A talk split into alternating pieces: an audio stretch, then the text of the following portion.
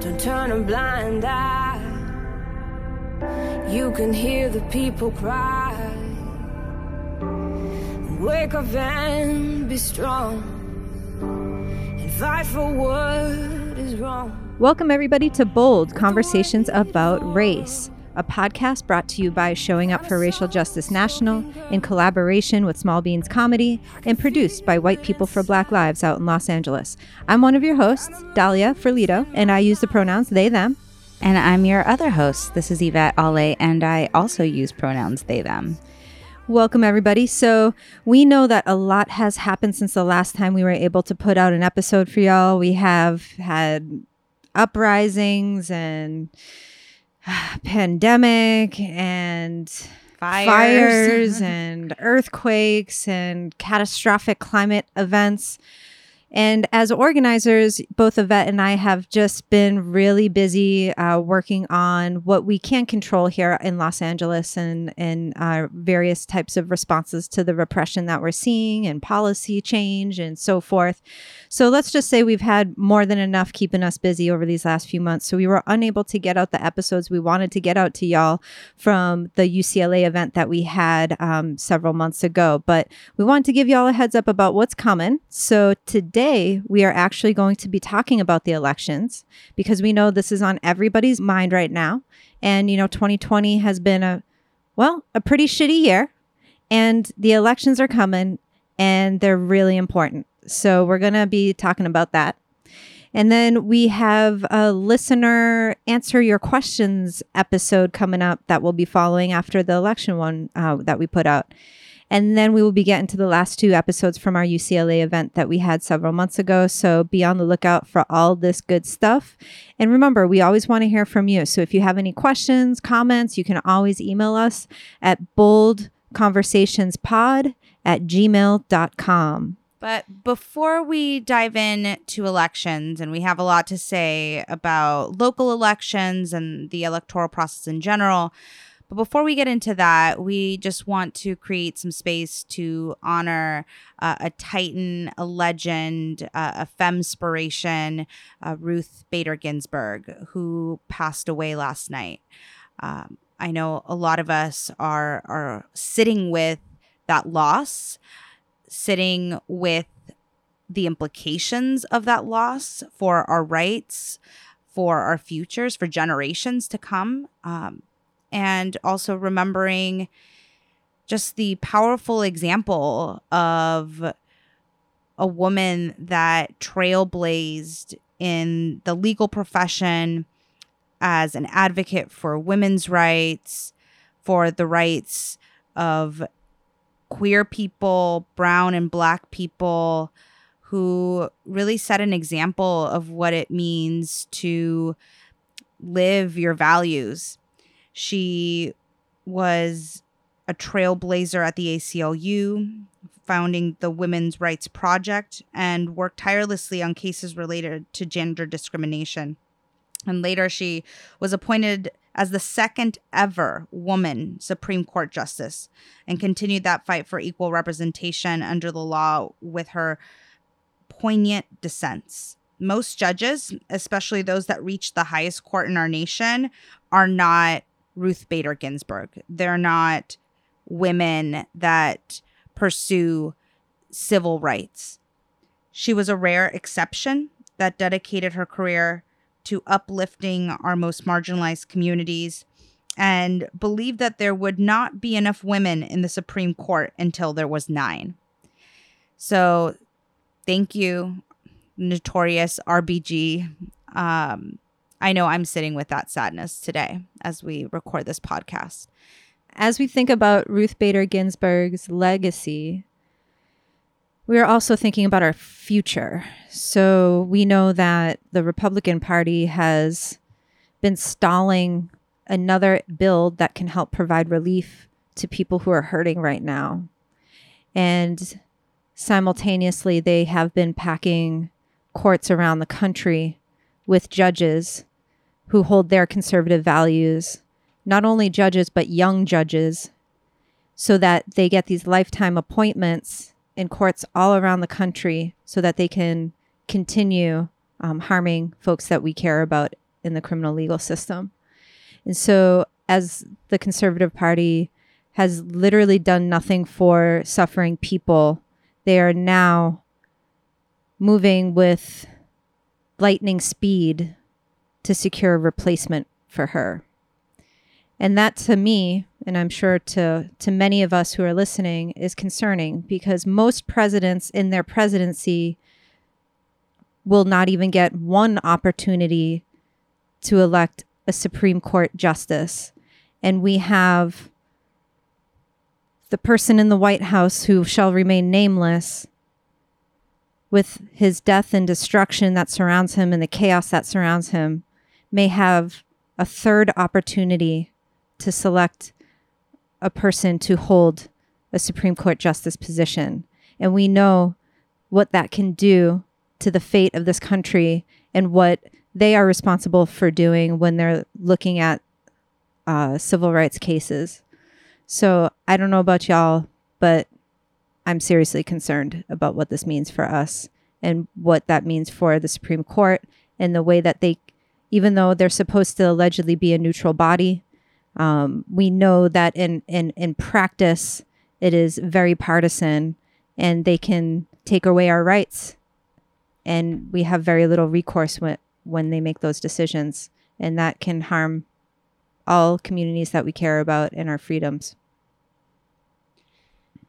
Yeah, I share your concern, Dahlia. And this is why our elections are so important. This is why organizing is so important, critical it will take all of us being activated, being on top of our game, not missing out on the opportunity, on the privilege and the right to vote this coming election. So we take this fool in the White House out and start the process for change. And I know folks have a lot of complicated feelings about voting, and we're going to get into that. But I just want to start off this conversation by saying that the passing of RBG makes these elections even more critical, even more important. Our very lives depend on it right now. Absolutely. And so we are going to dive right in and we're going to talk about elections and we're going to, you know, put in a little, I guess you could say, preamble that we have no illusions about the limitations of voting. So we will acknowledge that and we we we don't believe that voting is the only way toward liberation but it is one crucial way to get us closer to the world that we want to see. And for myself i believe that because you know we'll talk a little bit uh, down the line about voter suppression and everything that the right does to suppress the vote. They spend a lot of resources time money energy legislation that they're crafting to try to get folks to not have the ability to vote. They wouldn't do that unless it was that important.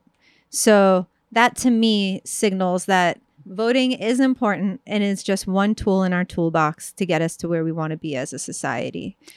And it's also telling how our civil rights heroes gave their lives, put their lives on the line to ensure that we continue having the right to vote, to expand the right to vote to as many people as possible.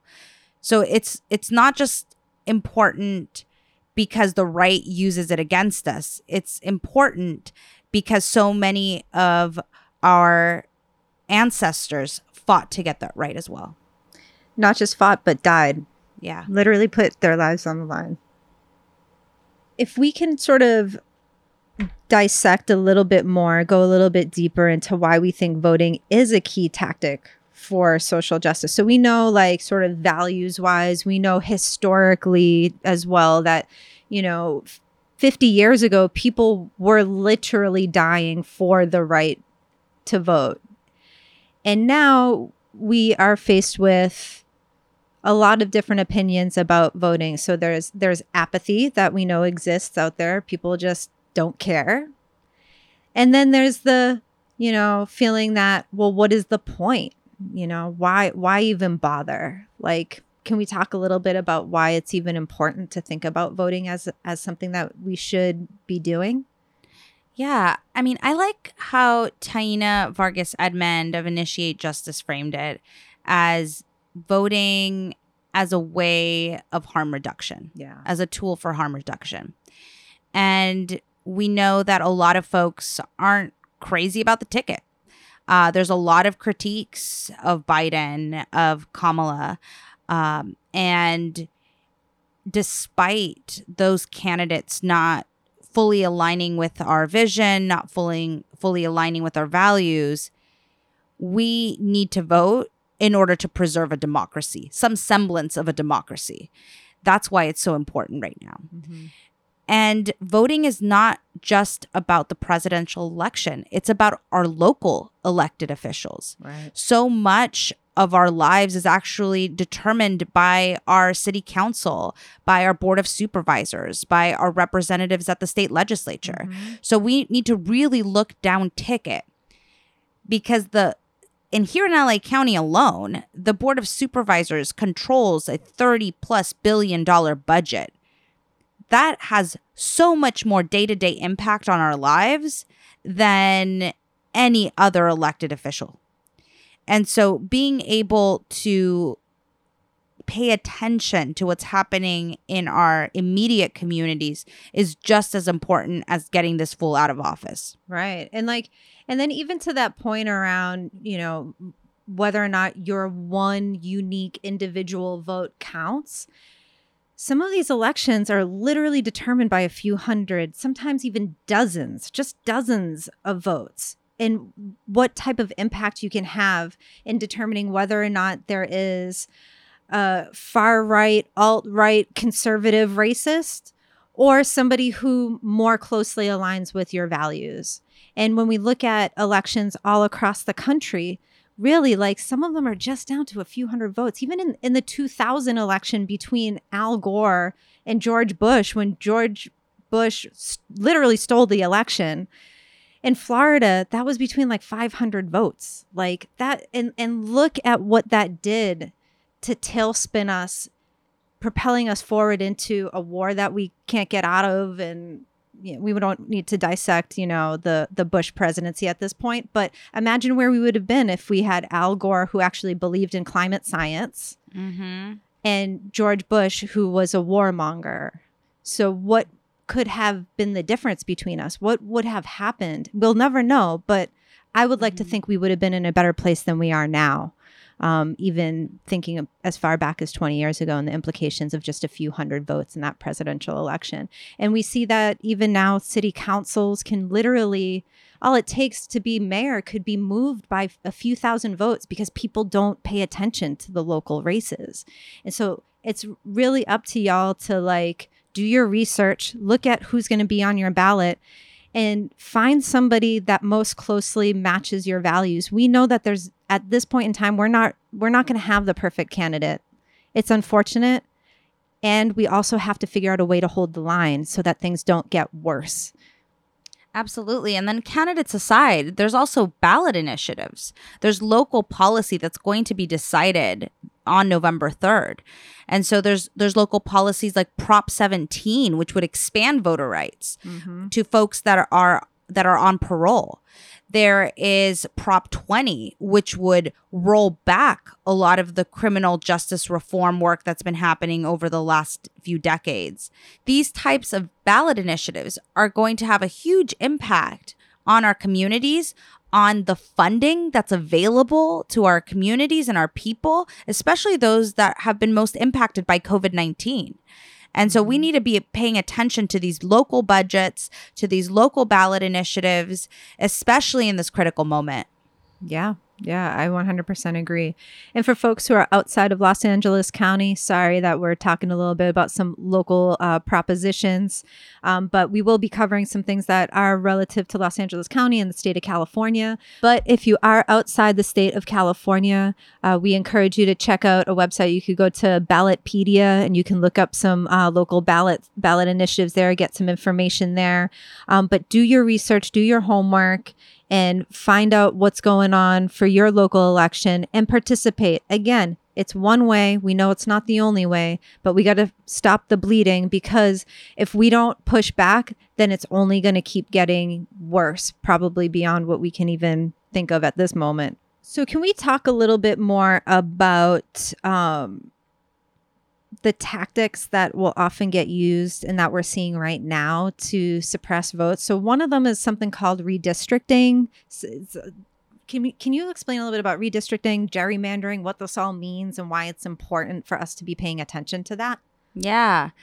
So, the country is divided into several districts and the district that you live determines your representative. But those lines, those boundaries around districts can be changed by the party that controls the state that you live in. And that is concerning when it comes to the Republican control around our country. So what the Republicans have been doing, and I would say both the Republicans and the Democrats do this, right? Like this is not just oh, yeah. re- reserved for one party or another. Uh, but it's used to be able to cut into populations that are on your opposing party and concentrate them in areas uh, that dilute their voting power. So, for instance, if we have a district that is 60% Democrat and 40% Republican, the Republicans can redraw the lines to move 20% of Democrats into another district. And so it carves them out and they take control of that district. And so that has been a, a big tactic of the Republican Party to reduce the power, reduce the power of the individual vote. Mm-hmm. And I mean, there's lots to say about the electoral college and its its effects on the power of the individual vote. Um, because let let me remind everyone that the fool in office didn't win the popular vote, mm-hmm. but because of the electoral college, because you're grouped, your vote is grouped into districts. It dilutes your vote. Mm-hmm. And let me tell you so we had two instances in our presidential elections where we had candidates who did not win the popular vote, but won the electoral college. So, so George W. Bush and the one we got right now in office if that happened to Democrats and Republicans lost in that in those ways, we would have gotten rid of the electoral college in the 2000 election. The only reason why we have the electoral college to this day is to continuously give power to the Republican uh, to states that are primarily going to vote Republican. And when we examine the history of the Electoral College, that is a history that is is actually tied to the period of slavery, where uh, we set it up so that um, states that had less people voting could still have political power. And the reason why those states would have less people voting was because it was highly those are states that were highly populated by people who were enslaved and were not considered human and did not have the right to vote. And so they instituted the electoral college to try to tip the balance and give political power to those uh, those particular uh, states. And now we continue that legacy of the electoral college, and the implication continues to be that we are allowed to have people fill the presidency that do not win a popular vote, and they only get into office uh, because they managed to win the electoral college, which also skews their efforts when they are, you know, on the road and and uh, and and going through states to engage voters. Uh, you know, part of the one of many failures of the Democratic Party is that they consider some states foregone conclusions and they don't even try to engage voters in those states because they just don't think that those voters count. So you have all of these people who are not even being engaged by elected officials on on multiple sides uh, because they only care about the states that can get them the the most electoral college votes.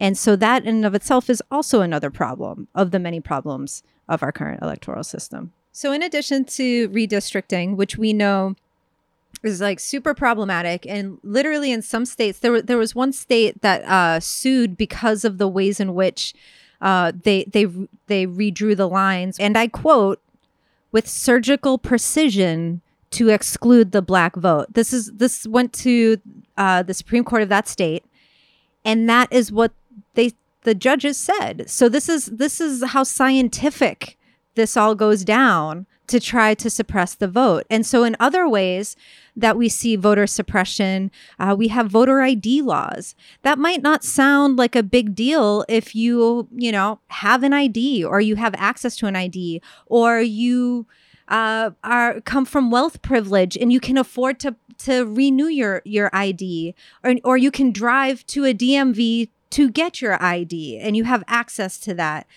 So for those of us who, you know, have have various types of privileges, it might not seem like a voter ID law is that big of a deal. But we have to put ourselves in the positions of people in other parts of the country, other parts of the state, people who do not have wealth access, people who are aging or elderly who cannot drive, who have different, you know, people who have different types of IDs. So basically what happens is they get to determine which types of ID qualifies even for the, your your ability to vote. And so in some of these states they'll say a college ID no good. That's not good enough to sh- to prove your who you are so that you can vote. But if you are a gun owner and you have a you have a license to carry a gun, that ID is good enough. So what does that inherently say? Who who are they targeting? Who are they trying to get to the votes, right? So like they like force these voter ID laws that disenfranchise people who are poor, uh, people who are older, um, people in rural areas of the country, um, simply because they want to make this bizarro case that there's all of this voter fraud that happens at every election which we have we know time and again that that is actually not true. It's incredibly rare. it's so rare like completely rare. And so they they they institute what has been known to people as like this generation's poll tax essentially to try to prevent people from voting so I encourage folks to check out, look into the problems of voter ID. So if you think it's not that big of a deal because you have an ID and it's okay for you, you have to think about its implications for other people. Yeah, I mean, and speaking of polls, polling stations is another way that they institute voter suppression. So, thinking about where these polling stations are, how accessible they are, how many there mm-hmm. are, like those are ways that folks are limited in voting. If you have to travel, if it's inaccessible, if you have to take several buses, if you don't have childcare, if it's, you know, in, if these polling stations are so limited that you have to wait in line for hours. All of that prevents folks from voting. Absolutely. And even recently, uh, in the state of Kentucky, they actually took away most of the polling stations. And just so happens the areas that they not so coincidentally took the polling stations out of were majority black areas of the state. So when we talk about surgical precision to deny the, the access to the vote for people, particularly black people and people of color, you know, it's it's it's they really have it down to a science of how Oh. to prevent people from voting. and they're getting creative. Yeah. Just when just when we thought that voter suppression you know couldn't be any worse, here comes what's his face attacking our mail system. The post office. The post office. like what? That's Of- creative though, I will say. It was definitely creative. And they're literally pulling up the mailboxes from corners so they're not accessible to folks. They're defunding USPS. They're locking mail sorting machines. They were saying reports of like packages that were sitting around that had like food that was expiring, dead baby chicks that oh, that Oh, God, you know just like Ugh. things that were people were trying to send through the mail and and and didn't make it. Like what is that about? And then they want to say that it you know there was no intent to try to stop people from voting for this election. It's all just one big coincidence. No, it's it's clear what they're trying to do and it's a desperate attempt. To suppress the vote because they know that the majority of people in this country don't support this conservative fascist authoritarian system that what's his face is trying to implement.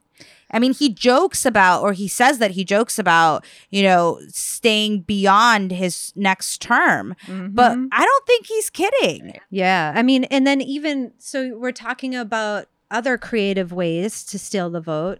Look at uh, in, in in the state of Florida, they they passed and with overwhelming support, over seventy percent of the people supported re-enfranchising people who had past felony convictions so that they can get their right to vote back. And this this coalition of people, it was a lot of unlikely people coming together to support that. A cross section of people in the state of Florida came together to pass Amendment 4. It passed overwhelmingly to give people with past felony convictions the right to vote. And what did they do? They said that in order for you to get your ability to vote, you have to pay back all your fines and fees and restitution. And for some people, that's millions of dollars. And they Mhm. don't even have a database to tell people how much they even owe in the first place. Mm. Talk about creative. Yeah, I mean it's it's incredibly disgusting what's happening. Yep. Really, it's it's absolutely disgusting. Uh, but folks keep organizing. We Yeah. keep pushing back. Yeah. We keep calling this out, and we're going to have I. I'm, I'm speaking this into reality. We're going to have a wave, an overwhelming historic wave of folks voting. And we need that historic wave of folks voting Mm-hmm. because we know that some folks' votes are not going to make it. Yeah. All of these tactics, they're going to have an impact on these elections, period. We know this is going to happen. That's why we need more folks to vote. That's why we need everybody that can vote to vote. Mm-hmm. For folks that don't have that right, for folks that are on parole, mm-hmm. that are incarcerated, mm-hmm. that are undocumented, that are not citizens. I'm one of those people. I cannot vote. I'm not a US citizen. And even though I've lived here for most of my life, my entire adult life, and most of my childhood, I don't have that vote. And so my life depends on those that can vote. Right. And then when we talk about candidates, you know, we we know for those of us who are mm, shall we say more progressive, um, it can it can be easy to feel just really disillusioned by the system because there has been no candidate that has lived up to our ideals of justice, of humanity, of equity. It seems like the system can be so uh so what is even the word? It's like it almost I don't even I can't even find the word. It's almost like it just like swallows people up. You you get you get into government and somehow you can become a different person. And we've seen it in local elections. Uh, we've we've seen it in in national elections. I mean, it's not even just swallowing people up. Like people say one thing Absolutely. and believe and do another. Absolutely. Right? I, I mean, we have our local sheriff. He he was allegedly supposed to be progressive. You had progressive groups, you had Democratic parties endorsing him because of the things that he was saying around quote criminal justice reform. Right. I mean, Jackie Lacey is another Absolutely. example. Like she, you know, touts these liberal ideals and that she believes in equity in the system and blah, blah, blah. But in practice, she doesn't hold law enforcement accountable. She's pushed to incarcerate more people during the pandemic, Mm-hmm. no less. And her her actions don't match her words and her rhetoric. Mm-hmm. And so, yeah, you know, it's there are folks that are transformed by the system when they get into office, but there's a lot of folks that just manipulate the fuck out of voters. Oh, can I say fuck? Yeah, why not? Okay. Shit. So there there are just a lot of electeds that manipulate the fuck out of voters. And so that's why it's important to understand that it's not just about elections, mm-hmm. it's a piece of organizing. Right. Because the goal should be to reduce the power of these systems of oppression and not just replace one bad candidate with another or even one bad candidate with a slightly better candidate. That's mm-hmm. not our ultimate goal, mm-hmm. right? It's to take power away from these systems. And the sheriff is a good example of that and you know community is calling for his resignation in this moment. He has consistently consistently defied the board of supervisors defied the inspector general's office. He's under fbi investigation. His sheriff's department has been murdering black and brown people on the streets of los angeles with impunity. And yet he's not being held accountable and so I get the demand for the sheriff to resign, and he should resign. But there's no guarantee that the next person that takes his place is any better than he is. And so while we're pushing to remove him, we need to be pushing to defund the sheriff's department to reduce their scope, their power, the number of sheriffs that are on the street. These need to be demands that go hand in hand. Absolutely. And so when we think about elections generally and the vote generally, like to me, it's sort of about like what are the conditions in which we want to continue to fight as organizers. And there are some conditions that allow us the ability to to make more moves than others, right? So even in the last four years that we have been surviving this presidential uh, catastrophe, you know, that meant for us as organizers, we knew we weren't going to be able to move much on the federal level, just like full stop. Okay, so that's the condition in which we are organizing versus a different candidate in which we f- we would be able to push and we think that we might be able to strategically move things at the federal level, right? So like so for me, like I think about when we were talking about this like piece around harm reduction, like we need to right now kind of just like stop the bleeding because another 4 years of this president presidency I don't know how much we'll be able to survive to be realistic like what this is going to look like versus having a different candidate. And by you know no means am i trying to suggest that the current democratic ticket is going to be our way to liberation. Absolutely like is not anything that i would be espousing or is aligned with my values. It's just about will this offer us better political conditions to continue the fights that we are trying to achieve so we we had a listener question uh, which was i don't like kamala or biden as candidates how do you reconcile voting for people you don't particularly support the cognitive dissonance is a big challenge for me in this election and whoever sent that i feel you i feel you Yeah, I mean, I think this this question really speaks to everything we've been talking about so far. That this is about harm reduction. This is about stopping the bleeding. It's not about putting all of our eggs in the Biden Harris basket. That's not going to be what transforms our country. Mm-hmm.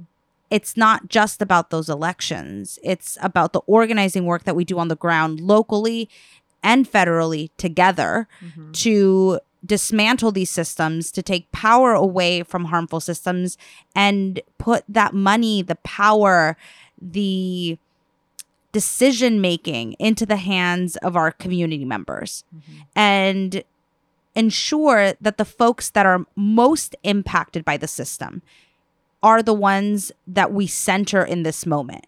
Because a lot of us we may still have our jobs. Like most folks that are middle class upper class probably still have employment and a home and food on the table. Mm-hmm. But we're talking about our working class siblings. We're talking about folks that are delivering our groceries while we sit at home able to work from home. Mm-hmm. We're talking about our undocumented day laborers who are out in the fields right now picking our food Yeah. in incredibly toxic conditions, especially here in California because of the fires, who are not given PPE, who are not given health care, who are not protected under the system. Like those are the folks that we need to be centering and thinking about right now. I'm I'm really asking voters right now to put aside our purest conceptions of what our politics should look like and really think about the impact on those vulnerable communities particularly of you know you know i know we keep like i i'm just talking about the presidential election but like think about the vulnerable communities in four more years of who is currently in office.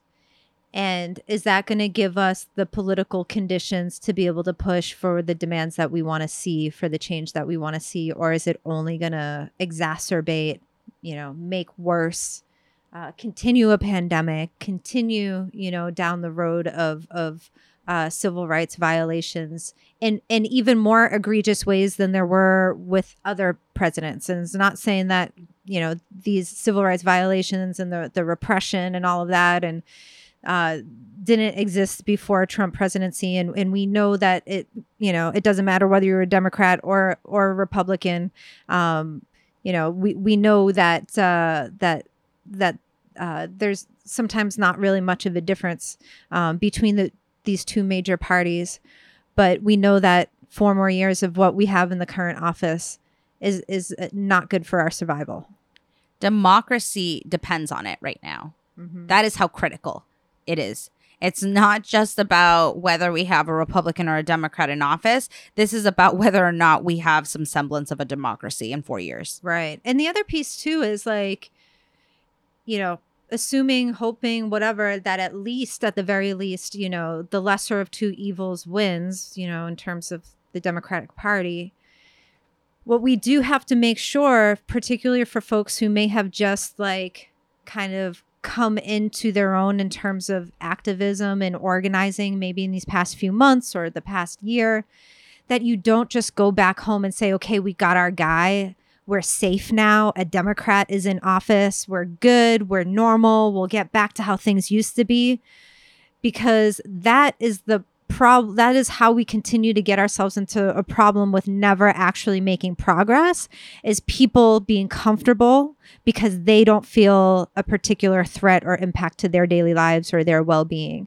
And so, you know, we have to think about the long game here and what it is that we really want to see for all of us to thrive. And until we actually get there, it doesn't matter whether it's a Democrat or it doesn't matter whether it's a Republican. It doesn't matter who's in any of the offices.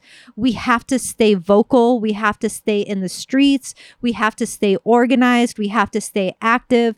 And we have to be part of a large multiracial coalition building of literally millions and millions of millions of people across this country to push this country in the direction toward liberation, toward justice, and toward equity until we all have what we need to thrive and not just some of us. Yeah. And the thing is, democracy needs everybody.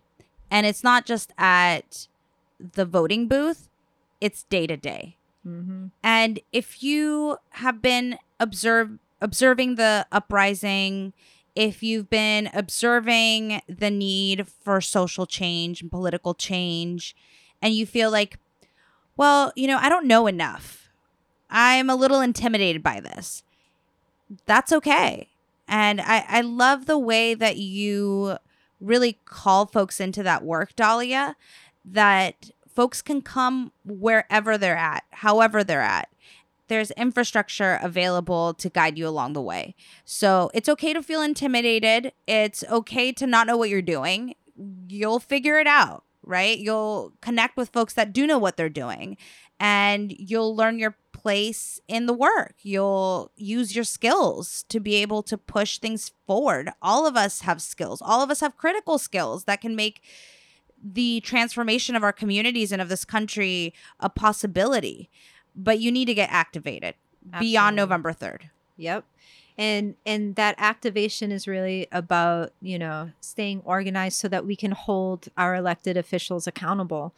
You know, we know that there are some diehard Kamala and, and Biden fans out there and, you know, if if if your if your people get into office, you can't just you know on November fourth just say cool like life is life is good now. Like it's really about holding our elected officials accountable to the things that they say, to the things that they don't say, the things that that we need them to say, and then the things that we need them to do. And so we need to con- consistently keep that pressure on. And this is really like about a, a, lifetime commitment to social justice and not just coming out once every four years to vote and say, okay, I've done my civic duty. Like your civic duty is like literally a commitment to justice every single day. So we talked a lot about voting, the importance of voting, voting not being the end all be all of the only thing that we do to stay active and engaged. We talked about voter suppression. We talked about, you know, the various tactics that we see out in the world to try to stop people from having the ability to vote. We talked a little bit about the history of voting. We talked about uh, the electoral college. So we've been talking about a lot of stuff this episode. So we hope that you're like hanging out with us, staying on track as Yvette and I kind of co banter about our feelings around the elections. And, you know, it is what it is, people. There's there's there's limitations and it's imperfect and it's just, you know, we can't say it enough. It's one of the many, many things that we need to keep on doing to keep the pressure on. And so part of that we're going to get into right now is talking a little bit about some California specific propositions that are really important when we're talking about holding the line, when we're talking about harm reduction, when we're talking about, you know, our ability to hopefully, you know, make some change in the material conditions of people, particularly who are impacted by incarceration. Uh, we have, we have a, you know, what we can affectionately term as as one of our members uh, talked about a, a, justice ballot going on right now in Los Angeles County and in the larger uh, state of California, and so um, I'm going to talk a little bit here with Yvette who is, shall we say, a, a policy wonk we'll we'll give that to you. So so I'm gonna like move a little bit into like I'm gonna interview Yvette about things that Yvette knows about, and so um, we're gonna begin with. Uh, what Yvette mentioned before on Proposition 17. Is there anything you wanted to just like offer the audience about Proposition 17 that you know you didn't talk about before? I mean, just for some context about how important Prop 17 is, it would re enfranchise over 50,000 Californians who 50, had 50,000 who had previously been denied the right to vote. So it will allow them the opportunity to participate in our de- democracy when they come home from being incarcerated. So this is important for a variety of reasons. I mean, there's the basic principle of allowing folks to participate in democracy. It strengthens our democracy when we have a diversity of voices, especially those that are the most impacted by our systems of oppression. But additionally, it allows for folks to reintegrate back into our community. So, one of the reasons that a lot of folks have a really hard time disentangling themselves from the carceral system. is because when they return home, there's so many obstacles to connecting to your community, to integrating back into your community, to accessing housing, accessing jobs.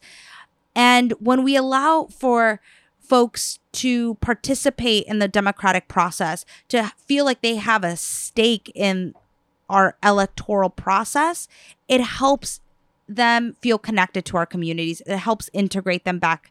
And that strengthens our ability to keep folks out of the system, period. And so Prop 17 is just one piece of that. And when formerly incarcerated folks are able to vote on really important, critical decisions in our state, it can open up space to be able to create more services, more housing, more access to jobs, and makes all of us safer. So it's definitely a yes on Prop 17 if you're in California. Um, help 50,000 folks get the right to vote. It's going to make us stronger, it's going to make our communities better.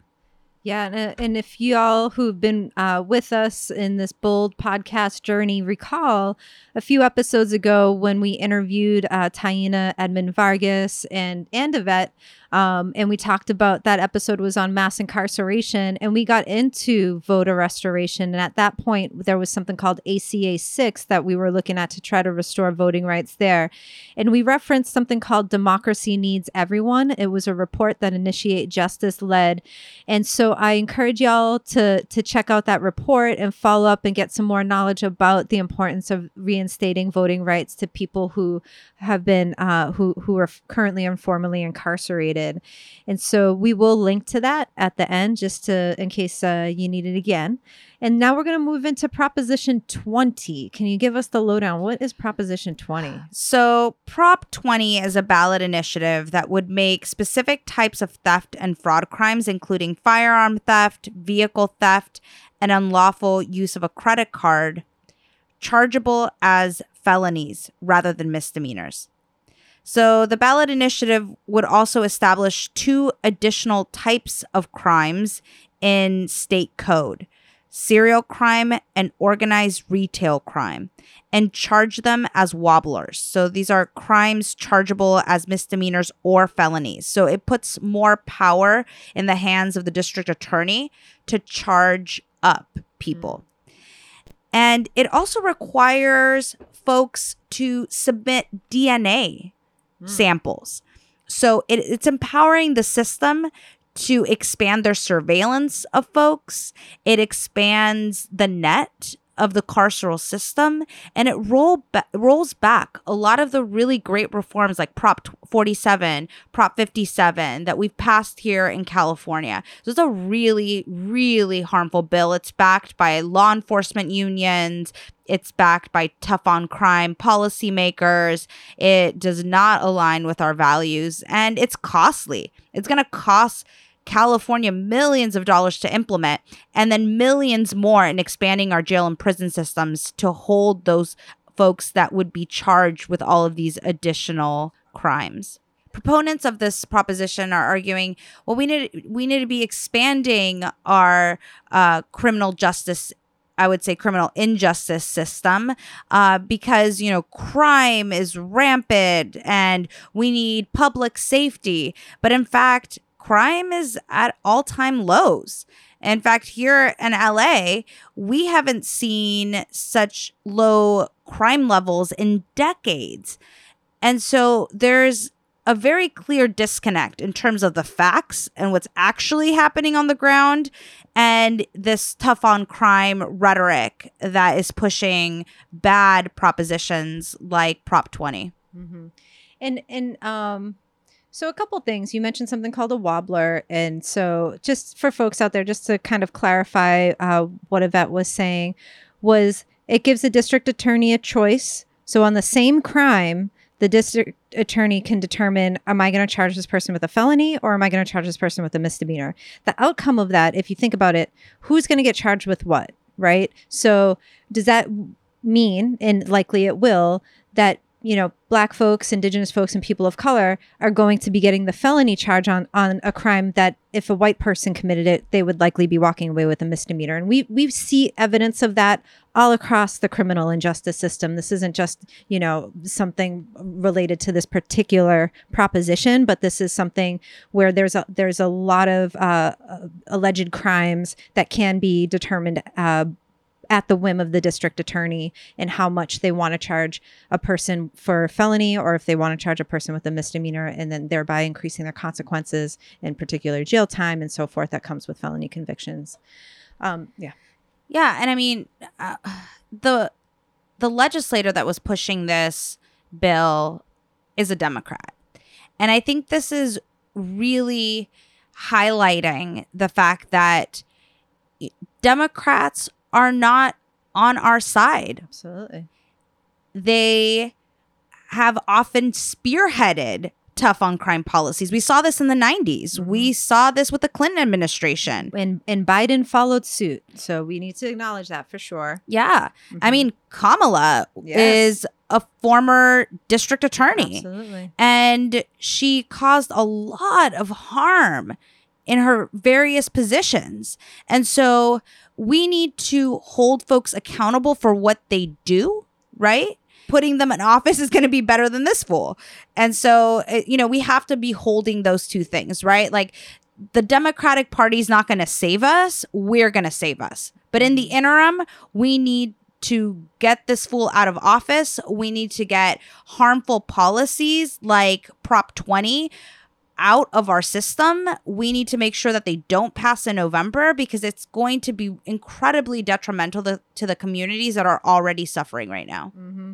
And to, you know, the inroads that have been made in the state of California. So Yvette, you know, talked about two different propositions that help to divert people with mental health issues and substance abuse issues um, into into care instead of into lockup facilities, right? Like it was a way to look more holistically um, at communities and, and instead of just um, getting people jail time, offering options, right? Offering different options. And now here we have this uh, this uh, Democratic legislature who is essentially saying, "Oh, well, that's gone too far. We have too many repeat offenders. It's not effective. This, that, and the other. So now we have to roll back what has happened when we know that you know the previous pre- uh, previous criminal justice reform efforts just have not gone far enough. You know." Yeah, I mean, I think you're you're spot on, Dahlia. And despite all of these criminal legal reforms, the Democrats who have a super majority in the California legislature have not allocated enough funding to exactly. support the people coming home. Right. So it's not just about getting folks out of prisons and jails, it's about giving them the resources to be successful when reintegrating back into our communities. Mm-hmm. And so here in Los Angeles, we have the most massive jail system on the planet. And a vast majority of our budget goes into the system, into the sheriff's department, into the DA, into our jail system, into the probation department. Over a billion dollars goes to probation here in Los Angeles.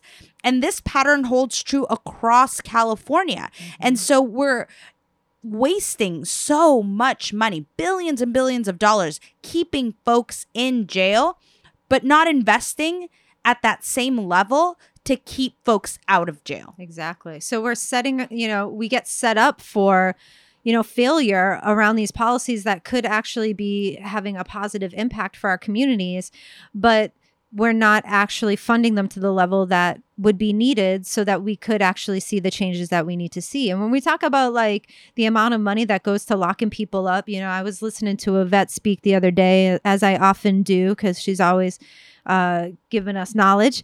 Um, and and mentioning this this number of like it, locking one youth up in Los Angeles County at more than it costs more than six hundred thousand dollars, eight hundred thousand dollars a year, eight hundred thousand dollars a year. We have to lock one young person up in jail. Imagine what we could do if that one person, that one young person, received eight hundred thousand dollars in care for their families, for themselves, for their communities, for their schools, for their livelihoods, for rent, for jobs.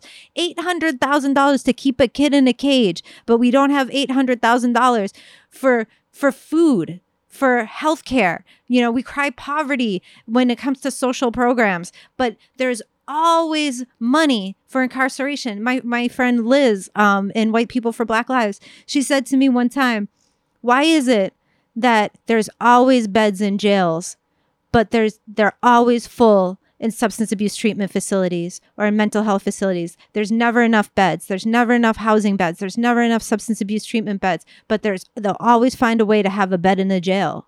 They do because the sheriff's unions, the probation unions, they have a lot of money and they have a lot of power. And it's these unions that are influencing the Democrats at the state legislature and the Democrats that hold office in our city councils and in our board of supervisors. I mean, the candidates for city council are receiving tens of thousands of dollars from the law enforcement unions. Mm-hmm. And I think this is a really good segue into Prop 25. Handle. Because it was the probation unions that influenced this wretched piece of legislation called SB 10. And so let's talk about what Prop 25 is. So it's a California ballot initiative that would uphold a 2018 piece of legislation called SB 10. So, what does SB 10 do? It essentially ends the use of money bail in California, which is great. Yay, money bail sucks. It's exploitative. It mostly impacts black and brown women who pay over 80% of money bail. However, this is a wolf in sheep's clothing policy. It trades in the use of money bail. So it ends the use of money bail and instead puts in place an even more harmful system of preventative detention. And that says a lot mm. because money bail is incredibly harmful. So, what's preventative detention? That is essentially when you are incarcerated without a conviction. So, under the law here in California, if you are not convicted, you are legally innocent. You haven't been convicted of anything, you've just been charged, right? Like presumption of innocence. Folks heard of that? you know, you're innocent until proven guilty. Well, here in California, the current system treats you like you're guilty before you've been convicted. In LA, nearly half of our jail population is incarcerated pre trial. That means incarcerated without a conviction. Almost half. And like I said, we have the largest jail system on the planet. So we're talking about thousands upon thousands of people that are sitting in our jails right now, being exposed to COVID, being exposed to violence, and they haven't even been convicted of anything. So, what is this even more harmful system that SB 10 puts in place? So, what it does is it mandates the use of what are called algorithmic based risk assessment instruments or risk assessment tools. So these algorithms take discrete facts about an individual, like your age, your prior arrest record, and even your zip code, to assign you a risk score, much like a credit score. But it doesn't take into account your individual circumstances or the facts of your case. What it does is it creates a profile on you based on those data points and it compares it to people with your similar profile. So, folks of the s- similar age, folks with a similar arrest record, folks from a similar zip code. And these data points are proxies for race because who lives in particular zip codes? If you're talking about South LA, we're talking about black and brown communities. We're talking about poorer communities. If you're living in a zip code, let's say in Brentwood, we're talking about wealthier folks, we're talking about whiter folks. And young people stand the most to lose because age is the number one factor that increases your risk. So the younger you are, the higher your risk score. That's just one problem with SB 10. So it's a racial profiling tool system. They use racial profiling to determine whether you're free or whether you're incarcerated. The second problem is that it gives millions and millions of dollars to probation departments. So the language in the bill narrowly defined what agencies can receive pre-trial service funding. So pre-trial services are all the services that are available to you before you're convicted to help get you to court. So that can look like in some states text message reminders. It can look like drug treatment. But all the money that's going to pretrial services in the state has to go through the probation department. And why why is that a problem? Well, probation is another arm of law enforcement by state statute and in practice. They're law enforcement agents, they're cops, right? They're cops by another name. They supervise folks. They can recommend that someone's incarcerated. They can pop into your home without a notice. These folks are going to expand their power. The probation departments and the probation unions will have many, many, many more officers supervising and surveilling our communities. So if you're down to defund the police, if you've been at actions and rallies demanding that your local officials, your local governments move money out of the hands of law enforcement, you can't get down with SB 10. It expands the power of law enforcement, it expands the power of these unions that are pushing bad policy at our state level. And then the third problem with SB 10 is that it expands judicial discretion. So, what's judicial discretion? That's the power of judges to decide whether someone is incarcerated. And we're talking about folks without a conviction. Let me remind folks again innocent folks, folks that haven't been convicted. It expands the power of judges to detain folks preventatively. So even if the risk score says, hey, this person's a low risk, a judge can toss out that risk score and say, you know what, I'm going to hold them anyway. And this is what we saw in Kentucky, where this similar model was utilized to decide whether folks will be released or detained. Judges disproportionately held black defendants while releasing white and wealthier defendants with similar risk scores. Damn. And so allowing judges to have unfettered power is going to increase the number of folks inside of our jail system it's not going to decrease them. And it actually doesn't address the problem of bias. So a lot of folks argue, well, you know, risk assessments, like they're algorithms, like they're unbiased. That's why we need risk assessments to curb the bias of judges. Well, a couple of things. If the data that these risk assessment scores use are already biased, because let's remember, certain types of zip certain zip codes certain communities are policed at higher rates than others. So certain community members are going to have a different arrest record than others. So this data is already not unbiased.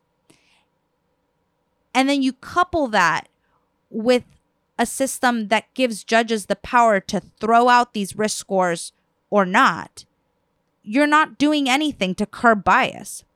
And then additionally local judges are going to be able to manipulate these risk scores. So let's just say the risk score is on a scale of one to five.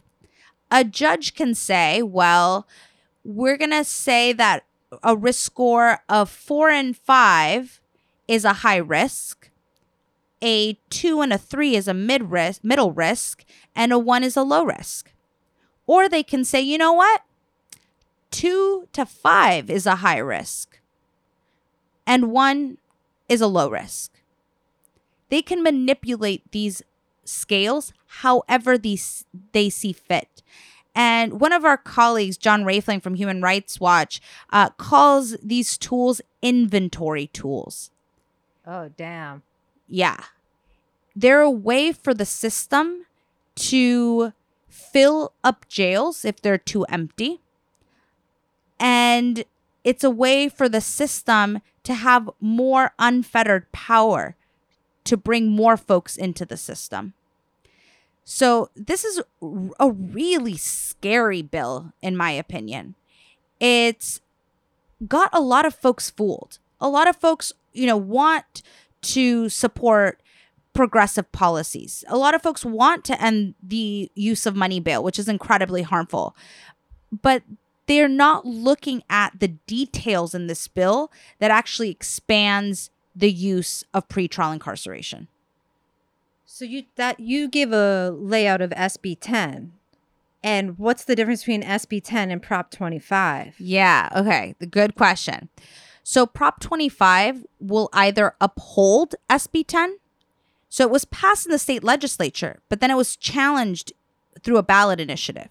So if folks vote yes on Prop 25, that means that SB 10 will be implemented.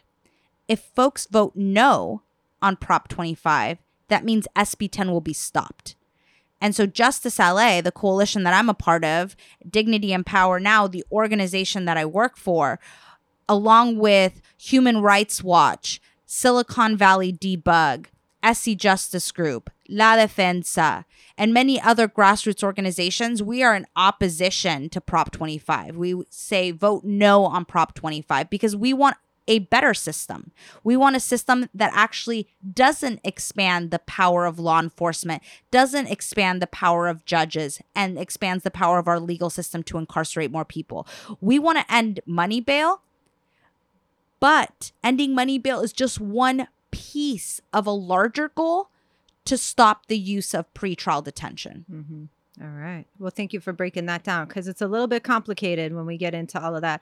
And and also, so folks know these risk assessment inst- instruments. It's not just this is not just a California state thing. Like this is across the country. Different localities are experimenting with the replacement of bail with risk assessment instruments, or just using. My understanding is just using risk assessment instruments in different in different ways. Am I correct? Yeah, absolutely. This has been used these risk assessments are not new. They've been used for decades.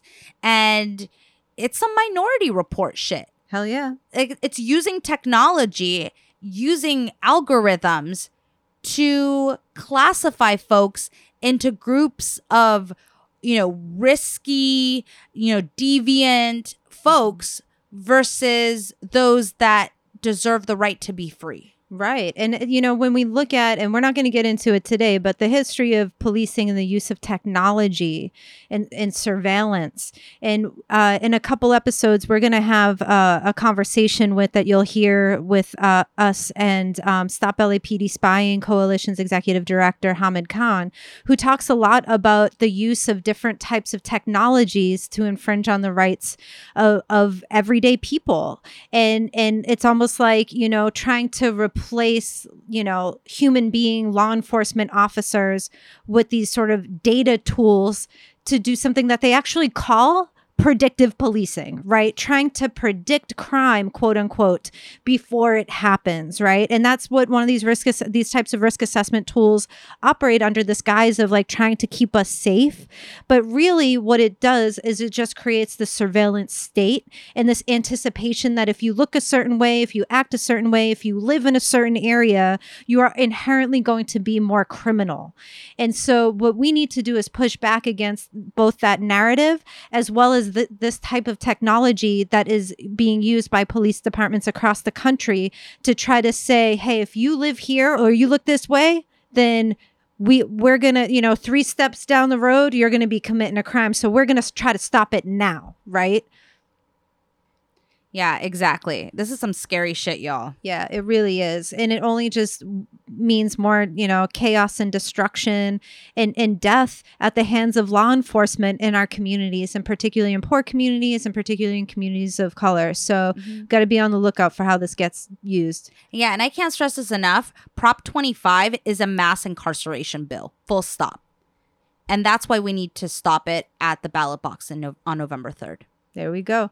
So, our next uh, piece that we're going to be talking about is something called Measure J, also known as Reimagine LA. And for all of y'all that are listening and you've been hearing this, you know, conversation around defund police, and, you know, for people who might have questions around what exactly defund really means, we're going to talk a little bit about what that means because, you know, as abolitionists, which we've talked about in our previous episode, we're not just talking about tearing shit down, we're talking about building shit up, like building new things, building things that we haven't seen yet that we think are better for our communities.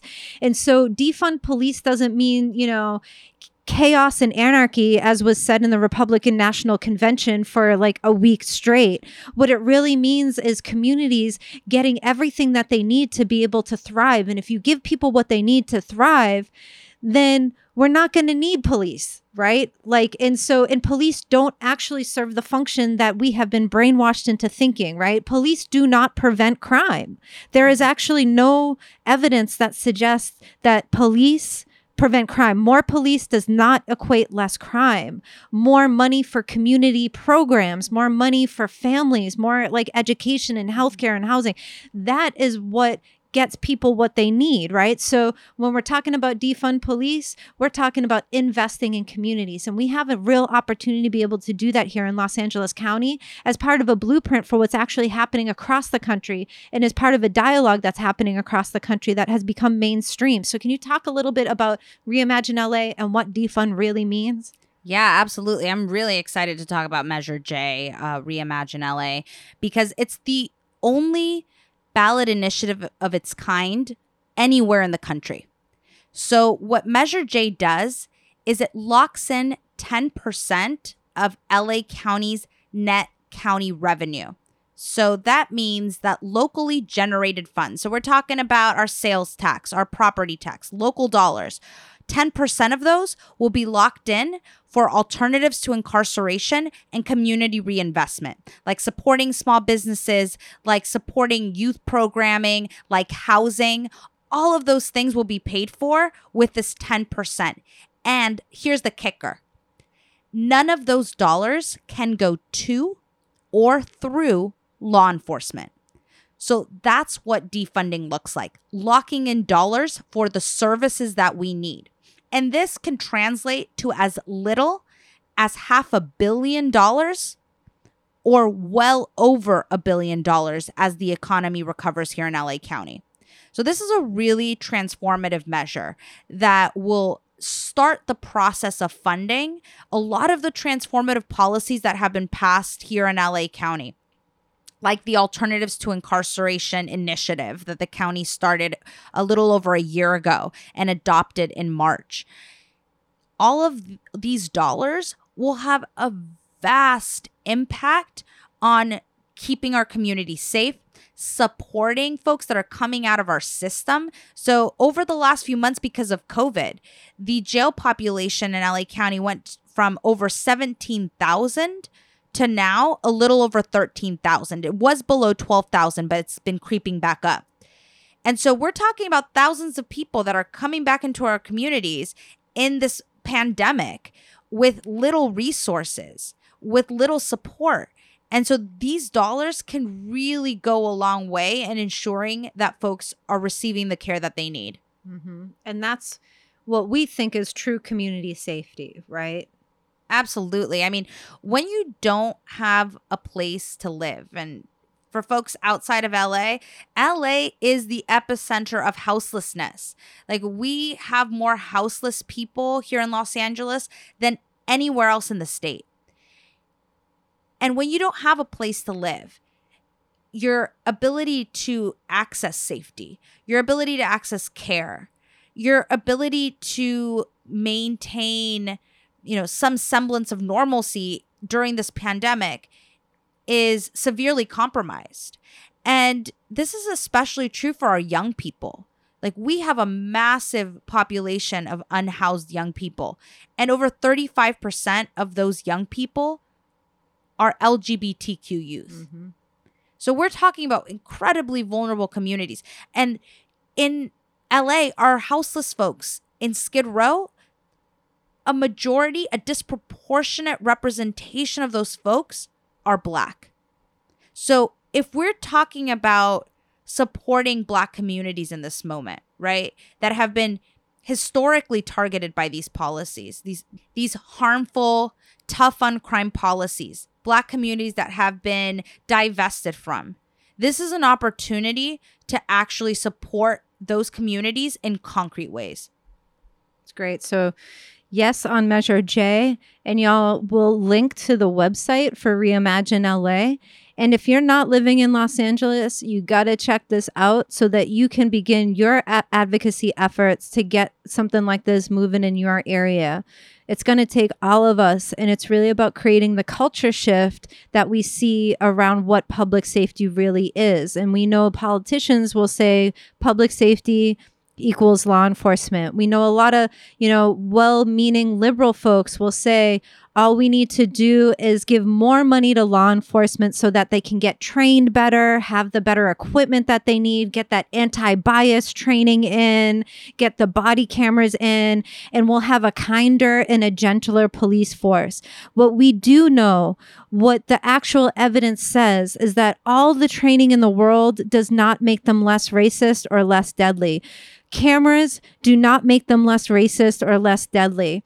So we know that the only thing that will get us to where we need to be in terms of how we feel safe in our communities is by giving funding to our communities to thrive. And you'll see the different opportunities that Reimagine LA is thinking about as to where the funding can go in terms of youth programs, in terms of supporting Black owned businesses, and so forth. So that is true investment in our communities. And investment in our communities does not come in the form of more cop cars and more police with guns because we know that, you know, what really comes after that is is police violence. And we don't need that in our communities. We don't need that in our schools.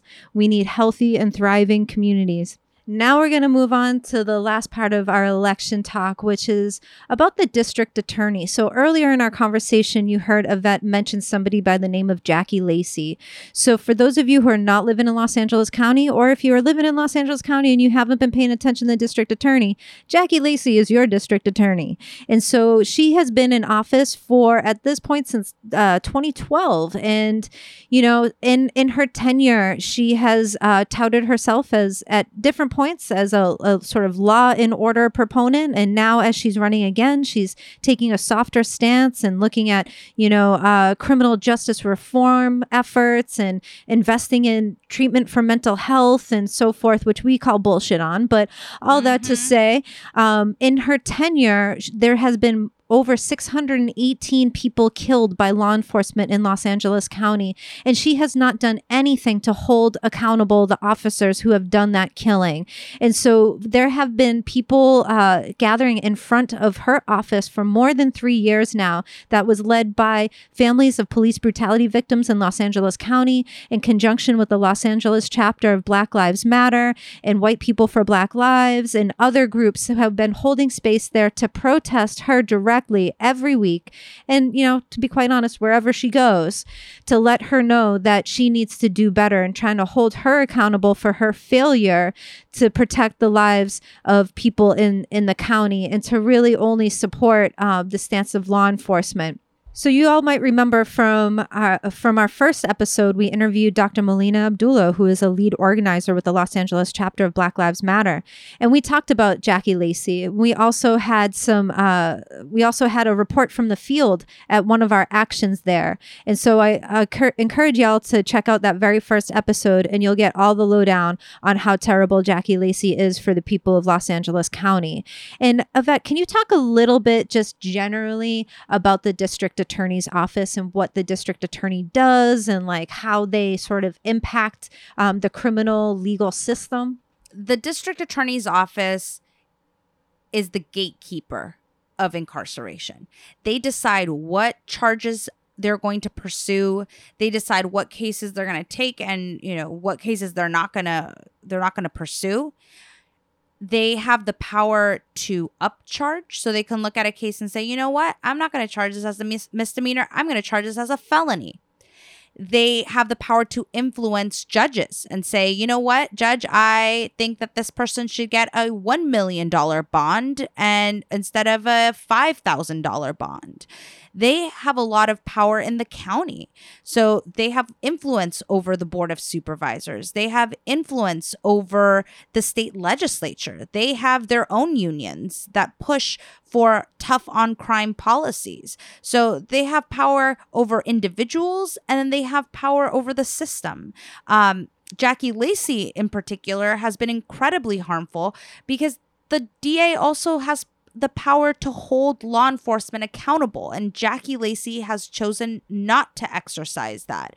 And so her department, and I would venture to say most district attorneys' offices will prosecute our poor, our black and brown communities with impunity, but won't exercise that power against law enforcement.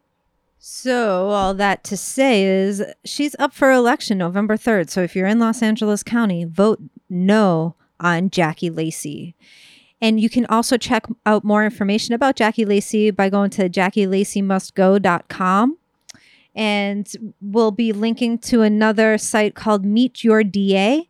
And you can actually look up information about your local DA. So if you're not in Los Angeles County, you can find out information about your district attorney on that website. So we'll we'll be sure to link to that as well. So with that being said, we have come to a close in this episode. We thank you for coming with us on this journey as we explored, you know, the elections, the state of the world, rest in power, Ruth Bader Ginsburg. And we know that, you know, we're in this together. And we hope that by the time that this episode makes it to y'all, that we get some good news. Yeah, and and just to recap, it's yes on 17 if you're in California, yes on 17, no on Prop 20, no on Prop 25, and if you're in LA, yes on Measure J.